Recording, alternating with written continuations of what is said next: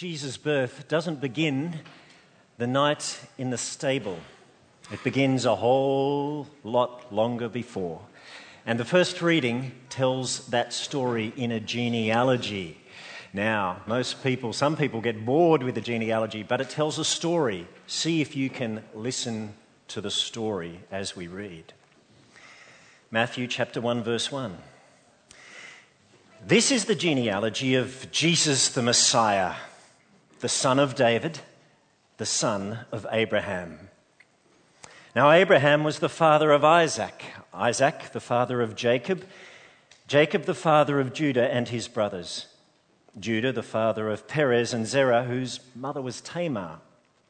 Perez, the father of Hezron, Hezron, the father of Ram, Ram, the father of Amminadab, Amminadab, the father of Nahshon, Nahshon, the father of Salmon, Salmon, the father of Boaz, whose mother was Rahab, Boaz, the father of Obed, whose mother was Ruth, and Obed, the father of Jesse, and Jesse, the father of King David. David was the father of Solomon, whose mother had been Uriah's wife.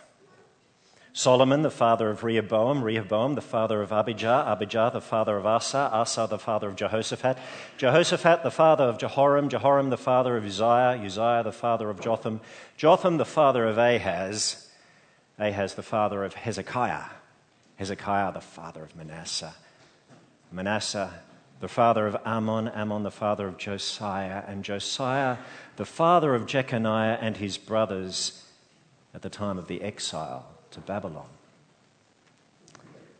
After the exile to Babylon, Jeconiah was the father of Shealtiel, Shealtiel the father of Zerubbabel, Zerubbabel the father of Abiud, Abiud the father of Eliakim, Eliakim the father of Azor, Azor the father of Zadok, Zadok the father of Achim, Achim the father of Elihud, Elihud the father of Eleazar, Eleazar the father of Matthan, Matthan the father of Jacob, and Jacob the father of Joseph, the husband of Mary, and Mary was the mother of Jesus, who is called the Messiah.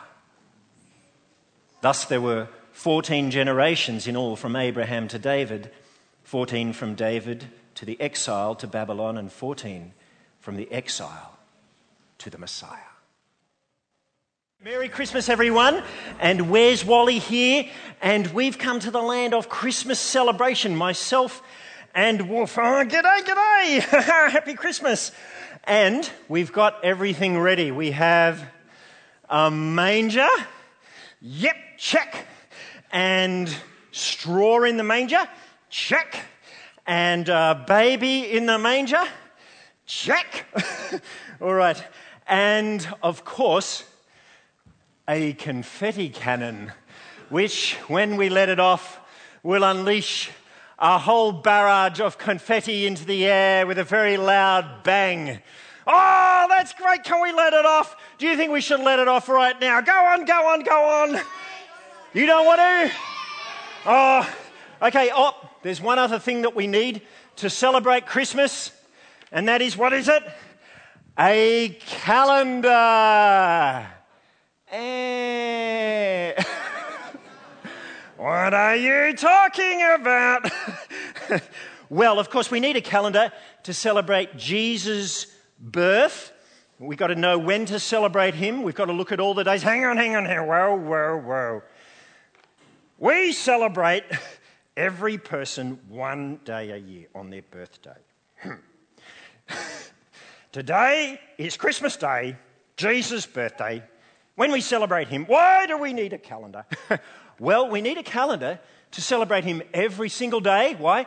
Because he is not normal, not, not just like a normal baby. Okay, he is different. Now, here is a bucket of water. Okay, all right. Now, most people think that Jesus being born, or maybe you think like this, is like, you know, just a drop in a bucket. One baby gets born, plop, Another day, baby will get born tomorrow. Plop. What's so different about Jesus? Okay. All right. Well, well, sorry. I was just practicing throwing my voice to you, Wally. yes, I know. Um, all right. Um, well, let me explain. Now, I just need to, um, hang on, I just need to put you down for a moment, just for a moment, not permanently. What do you mean? Oh, anyway, that'll come later in life, I'm sure. Anyway, okay, just, just hang down there. All right, so the story of Jesus being born, of course, is like a marble through a long tube. This may not have occurred to you before. Strange.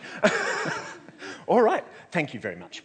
Okay, so imagine this end is Christmas Day. All right, so when we remember Jesus being born, whoop, and our eyes are on the end. Okay, on Jesus being born, right? When he comes out of the tube. Sorry, that's a bit weird. Um, okay, so anyway, when Jesus is born, sorry about that, unscripted. All right, when Jesus is born. so, but the Bible story tells it with a long lead up. And it is really, really long. Whoa. And many things happen before we get to Christmas Day when Jesus is born. Okay, now, all right, let me explain. I think to make this more clear, I need 14 volunteers, 14 kids to come out the front. Would that be okay? All right. So, all I need you to do is to stand up along the front, along the front of, of here. This is great. Come on up, come on up, come on up. Really need you. It's going to be hard to work without it. 14, we've got, uh, you can actually stand up here just on the front. That's good. Okay, come on up, come on up. Come on, guys, come on. We need you. Come on, come on, come on. I won't do anything embarrassing, I promise. Well, not to you. um, all right. Okay. Now, the story, how many have we got? One, two, three, four, five, six, seven, eight, nine, ten, eleven. 12. Come on up. Yay. Andrew, do you want to come on up? Mate, yeah? Come on, come on. We really need you. It'd be really great. All right. Anyway, we'll make do with these. Okay, all right. So the story begins with Jesus' family tree, and here we have Abraham. Now, I need you to be Abraham. So, what you've got to do, you get your fingers and be like have a beard. Can you do that? Okay. Would anyone else like to be Abraham? No. Okay, come down here. All right. Just you can be Isaac. All right, very good. Oh, he's got one already. Okay, that's great. All right, okay. this is good. Okay, so the story began with Abraham. Okay. And God made a promise to Abraham he would bring blessing to the world through one of Abraham's descendants. Okay, Abraham was the father of Isaac. Isaac was the father of Jacob. Jacob, the father of Judah. Judah, the father of Perez, I think. All right, and it kept going down. the father, the father, the father, the father, father, father, father, father of Jesse, who was the father of King David. And David became a king. hey. All right, now. So God made a promise to bring blessing to the, all the world through Abraham. And now we're really interested in Abraham's family, aren't we? Because we're going to wonder who is the son of Abraham that God brings blessing to the world through. And now it's David. And God makes a promise to David and says, I'm going to um, establish a kingdom that will last forever, and it will be bigger than any other kingdom. It will involve people from all around the world, and this will happen through one of your sons. And now we're really, really interested in David's family because of that promise. Do you mind if I just take that for a moment? So, David, of course, was the father of Solomon, Solomon, the father of Rehoboam, and then it kept going down the father of the father of father of father, father, father, father, father, father, father, father, father, father, father of.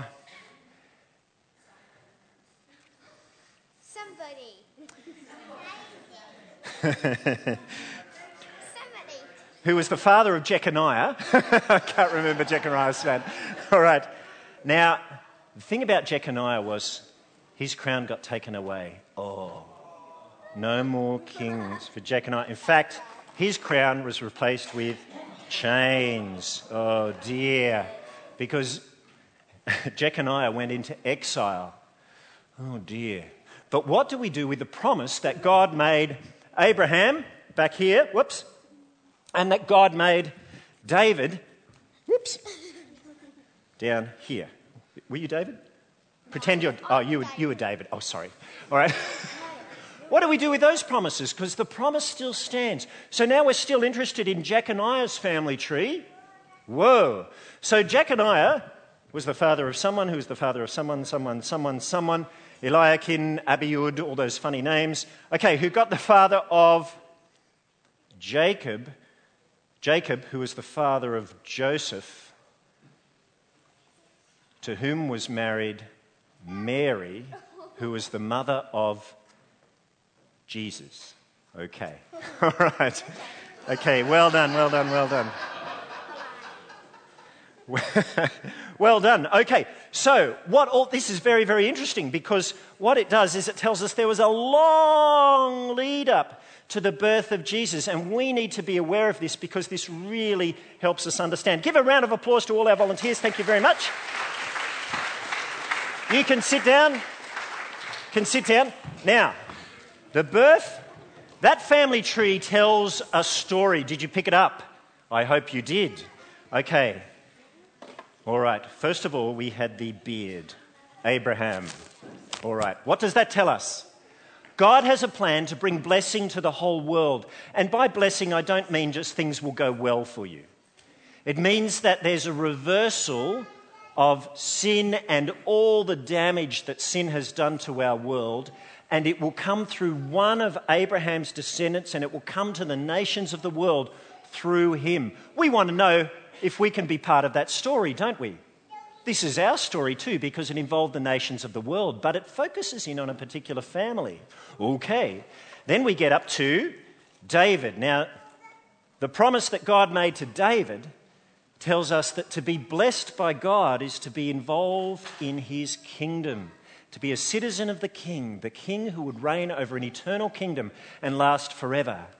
And when Jesus came, we know he proclaimed the kingdom of God which he opened up for us. So to be blessed by God means to be part of God's kingdom. Finally, with Jeconiah, the wonderful news about Jesus coming after Jeconiah is that this tells us that Jesus came to set us free from what binds us. Now, in Jeconiah's day, it was really chains like this. But of course, all of us are in chains to sin and death and slavery to Satan. Whoa, Jesus came to set us free. He is the son of Abraham, bring blessing to the world, the son of David, who establishes a kingdom that we can be part of, and also he comes to set us free. And that's just the introduction. You should hear the story. I can't wait to part two. This is how the birth of Jesus the Messiah came about. His mother Mary was pledged to be married to Joseph, but before they came together, she was found to be pregnant through the Holy Spirit. Because Joseph, her husband, was faithful to the law and yet did not want to expose her to public disgrace, he had in mind to divorce her quietly. But after he had considered this, an angel of the Lord appeared to him in a dream and said, Joseph, son of David, do not be afraid to take Mary home as your wife because what is conceived in her is from the Holy Spirit. She will give birth to a son, and you are to give him the name Jesus, because he will save his people from their sins. All this took place to fulfill what the Lord had said through the prophet The virgin will conceive and give birth to a son, and they will call him Emmanuel, which means God with us. When Joseph woke up, he did what the angel of the Lord had commanded him and took Mary home as his wife. But he did not consummate their marriage until she gave birth to a son, and he gave him the name Jesus. All right, now, hang on. Oh, Wolf, you've got something to say. Yes, yes, I was listening. I was listening to that reading. Oh, dear. Poor old Joseph. Can I have the clicker, Mr. Simon? Thank you. Thank you very much. Okay, what was your problem? Well, I was listening. Where your glasses are a bit bent there. There you go. Thank you. I was listening, and poor old Joseph, you know. Have you ever had a day when things don't work out? Have you had a day like that? Yes. Like when you've buried a bone and you go back to dig it up and you find another dog has dug it up before you. That's happened? Yeah, wasn't good. All right, well, Joseph's having a bit of a day like that. Here is Joseph. He looks a really nice guy. he, he, is. He, he, he is a good guy. He's described as righteous, meaning that he treated people rightly. He cared about other people. He tried to live faithfully before God. And wonderful news Joseph is engaged to be married to a lovely young girl named Mary. Can we see? Oh, there she is. Yay. Now, being engaged back then, you need to understand, is even more significant than it is today. Joseph and Mary would have had become, to become engaged before their parents and the elders of the town, who would have agreed by law that from that moment Joseph had to marry Mary, and if the relationship was broken off, that could, they, they needed a divorce to do it. So it was a legally binding thing that they entered into. Wow. All right, and the other thing to understand is that Mary and Joseph didn't live together, and even though they were engaged, they wouldn't have had a chance to be alone together. Very significant for the story, right? Okay, um, but still, Joseph was engaged to be married to a lovely young woman. Well, that's all right, isn't it? Things are looking good, except for one thing Mary was pregnant. Now, for a while, Joseph didn't know it. Mary, we know, was away from town. She was staying with her mother's cousin Elizabeth in the hill country of Judea, uh, probably until she started showing. And then when she came back, well, you can imagine Joseph's reaction. Oh my goodness, where did that come from? All right. Okay, because Joseph knows that it takes it, Joseph knows what it takes to make a woman pregnant with a baby, and that is normally another man, right? And Joseph knows, well, it wasn't him, so he's thinking it must have been someone else. The shame! That's exactly right. So here they are, oh dear. If Mary was, pregnant, was pregnant by another man, then Joseph couldn't marry Mary. The strain of the shame. What he could do was he could take her before the elders of the town, he could get a public divorce, the fame of the strain of the shame of the dame. and before the elders, if Joseph wanted to, it was legal, he could have Mary stoned, which means rocks thrown at her until she died. The pain of the fame, of the strain, of the shame of the day. Thank you, Wolf, that's enough. All right. Now, we of course know that Mary was not guilty of anything wrong. The child in her didn't come from any other man, it was of God, put there by the power of the Holy Spirit. Whoa! That's exactly right. Joseph knew nothing of this. For him, all his plans were muddled and mixed, but here's the thing none of this was outside of God's plan or control. In fact, God was in charge of everything. Now, I just want to show you this. I'm going to do a magic trick. Wolf, again, I need to put you down. We'll advise the vet later. Sorry, what do you mean? Oh, sorry. All right. All right. Um, I do need someone who would like to come up and help me with a magic trick. Would you like to come up? Okay. Now, the crucial question, first of all, Joel, would you mind standing over here, is can you solve the Rubik's Cube? Not without the internet, okay? all right. So here is the Rubik's Cube. Now, there are many, many puzzles in life, aren't there? And trying to figure out the puzzle of God's plans and what God is doing in our world is sometimes like trying to solve the Rubik's Cube, although with a few more dimensions added into it. Very, very complicated. God's plans are impossible for us to work out. Now, what about our plans? Okay, here is a little one. These are your plans, Joel, and all of our plans, and um, I want you just to try and solve that right now. Hurry up, time's ticking. How are you doing? It's a bit stiff, isn't it? That's like our plans, they need oiling and. Uh, that's all right. How are you going there? Oh, you've got some whites together. The other side looks absolutely terrible, but um, That's like our plans, isn't it? You know, you get one side worked out and the other side's a schmozzle. Um, all right, how you doing there? Not very good. Okay, all right. Now, our plans can be really messy too, can't they? We can try and solve them, and often we just make things more messy. Mm. Okay. But, okay, I think we'll just stop there. Thanks. I mean, we could keep going for an hour, but what do you reckon? Do you think you'd solve it in an hour? No. Okay. all right. Now, remember Joseph's plans? All right. But his plans are part of a much, much bigger thing God's plans over there. Okay. All right. Now, Joseph thought that his plans were messed up. Let's see.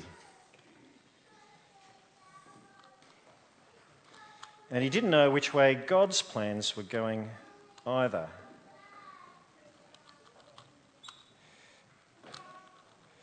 Hmm.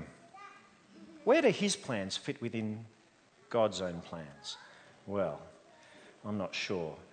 Well, the amazing thing about Joseph's plans is that even though God was seemingly changing things in Joseph's life, God had it all worked out, you see, so that whichever way you looked at it, and I don't know if you can see this, but the mess of Joseph's life exactly matched God's plans. Whichever way you looked at it. Astounding, isn't it, really? Thank you so much. You must have done the right rules. Well done. How did you do that, Joel? I think God had it all worked out. All right. okay. Well, it's just as well that God is in charge because Joseph has been making plans to divorce Mary. And if that happened, guess what that would mean for us? That means we have no Saviour. How, I hear you ask? Simple. Two reasons. Number one, the Saviour of the world has to be born from God. To be from God, that means that the Saviour has to be born to a virgin. If, she, if he was born just to a mum and a dad, he would not be from God, he would be from people, right? But for the Saviour, who's come from God to save us, to take us back there, he needs to be from God. That means he needs to be born to a virgin. More than that, secondly, he needs to be born to a virgin who is married to someone from King David's family line. Why? Because the king, who is the son of David, was to be the Saviour. And therefore, Jesus had to be born into King David's family. Joseph's in that family. That's why he was called this Joseph, the son of David. Oh dear, all right. Because Joseph was a descendant of David. That's why he was born in Bethlehem, because Bethlehem was the town or the city of David. So, for, Joseph, for Jesus to be the Savior from God, he needed to be born to a virgin who was marrying someone in David's family line. My goodness, what boggling plans God has.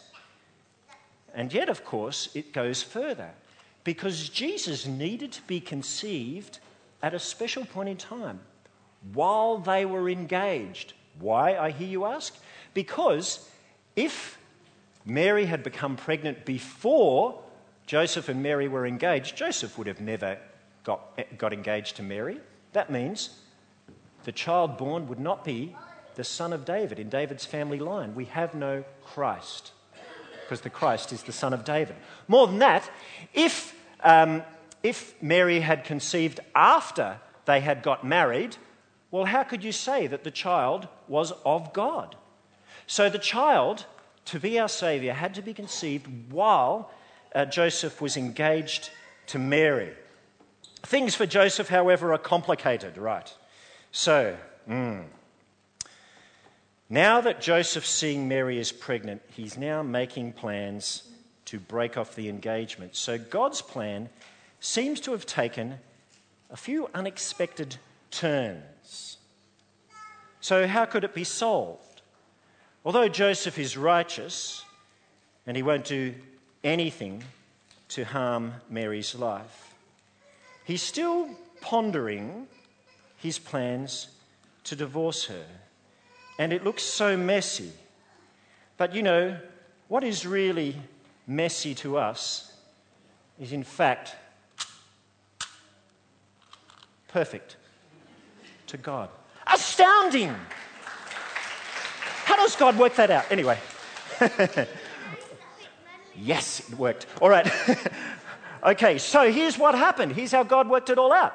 So God sent an angel to Joseph in a dream and told him the information Joseph didn't have that he was not to be afraid to take Mary home as his wife because the child in Mary came, didn't come from another man but from God, conceived in Mary by the power of the Holy Spirit, and that she would give birth to the Son of God. And Joseph was to name their child Jesus, because, uh, which means the Lord saves, because he would save his people from their sins. That is the first name which speaks to all of us here. Remember the promise to Abraham? Blessing to the nations of the world through the son of Abraham. The promise to King David. You can be part of the kingdom of God, an eternal kingdom through the son of David. And now he is the Savior who lets go of the chains. You might think, I don't need saving. Really?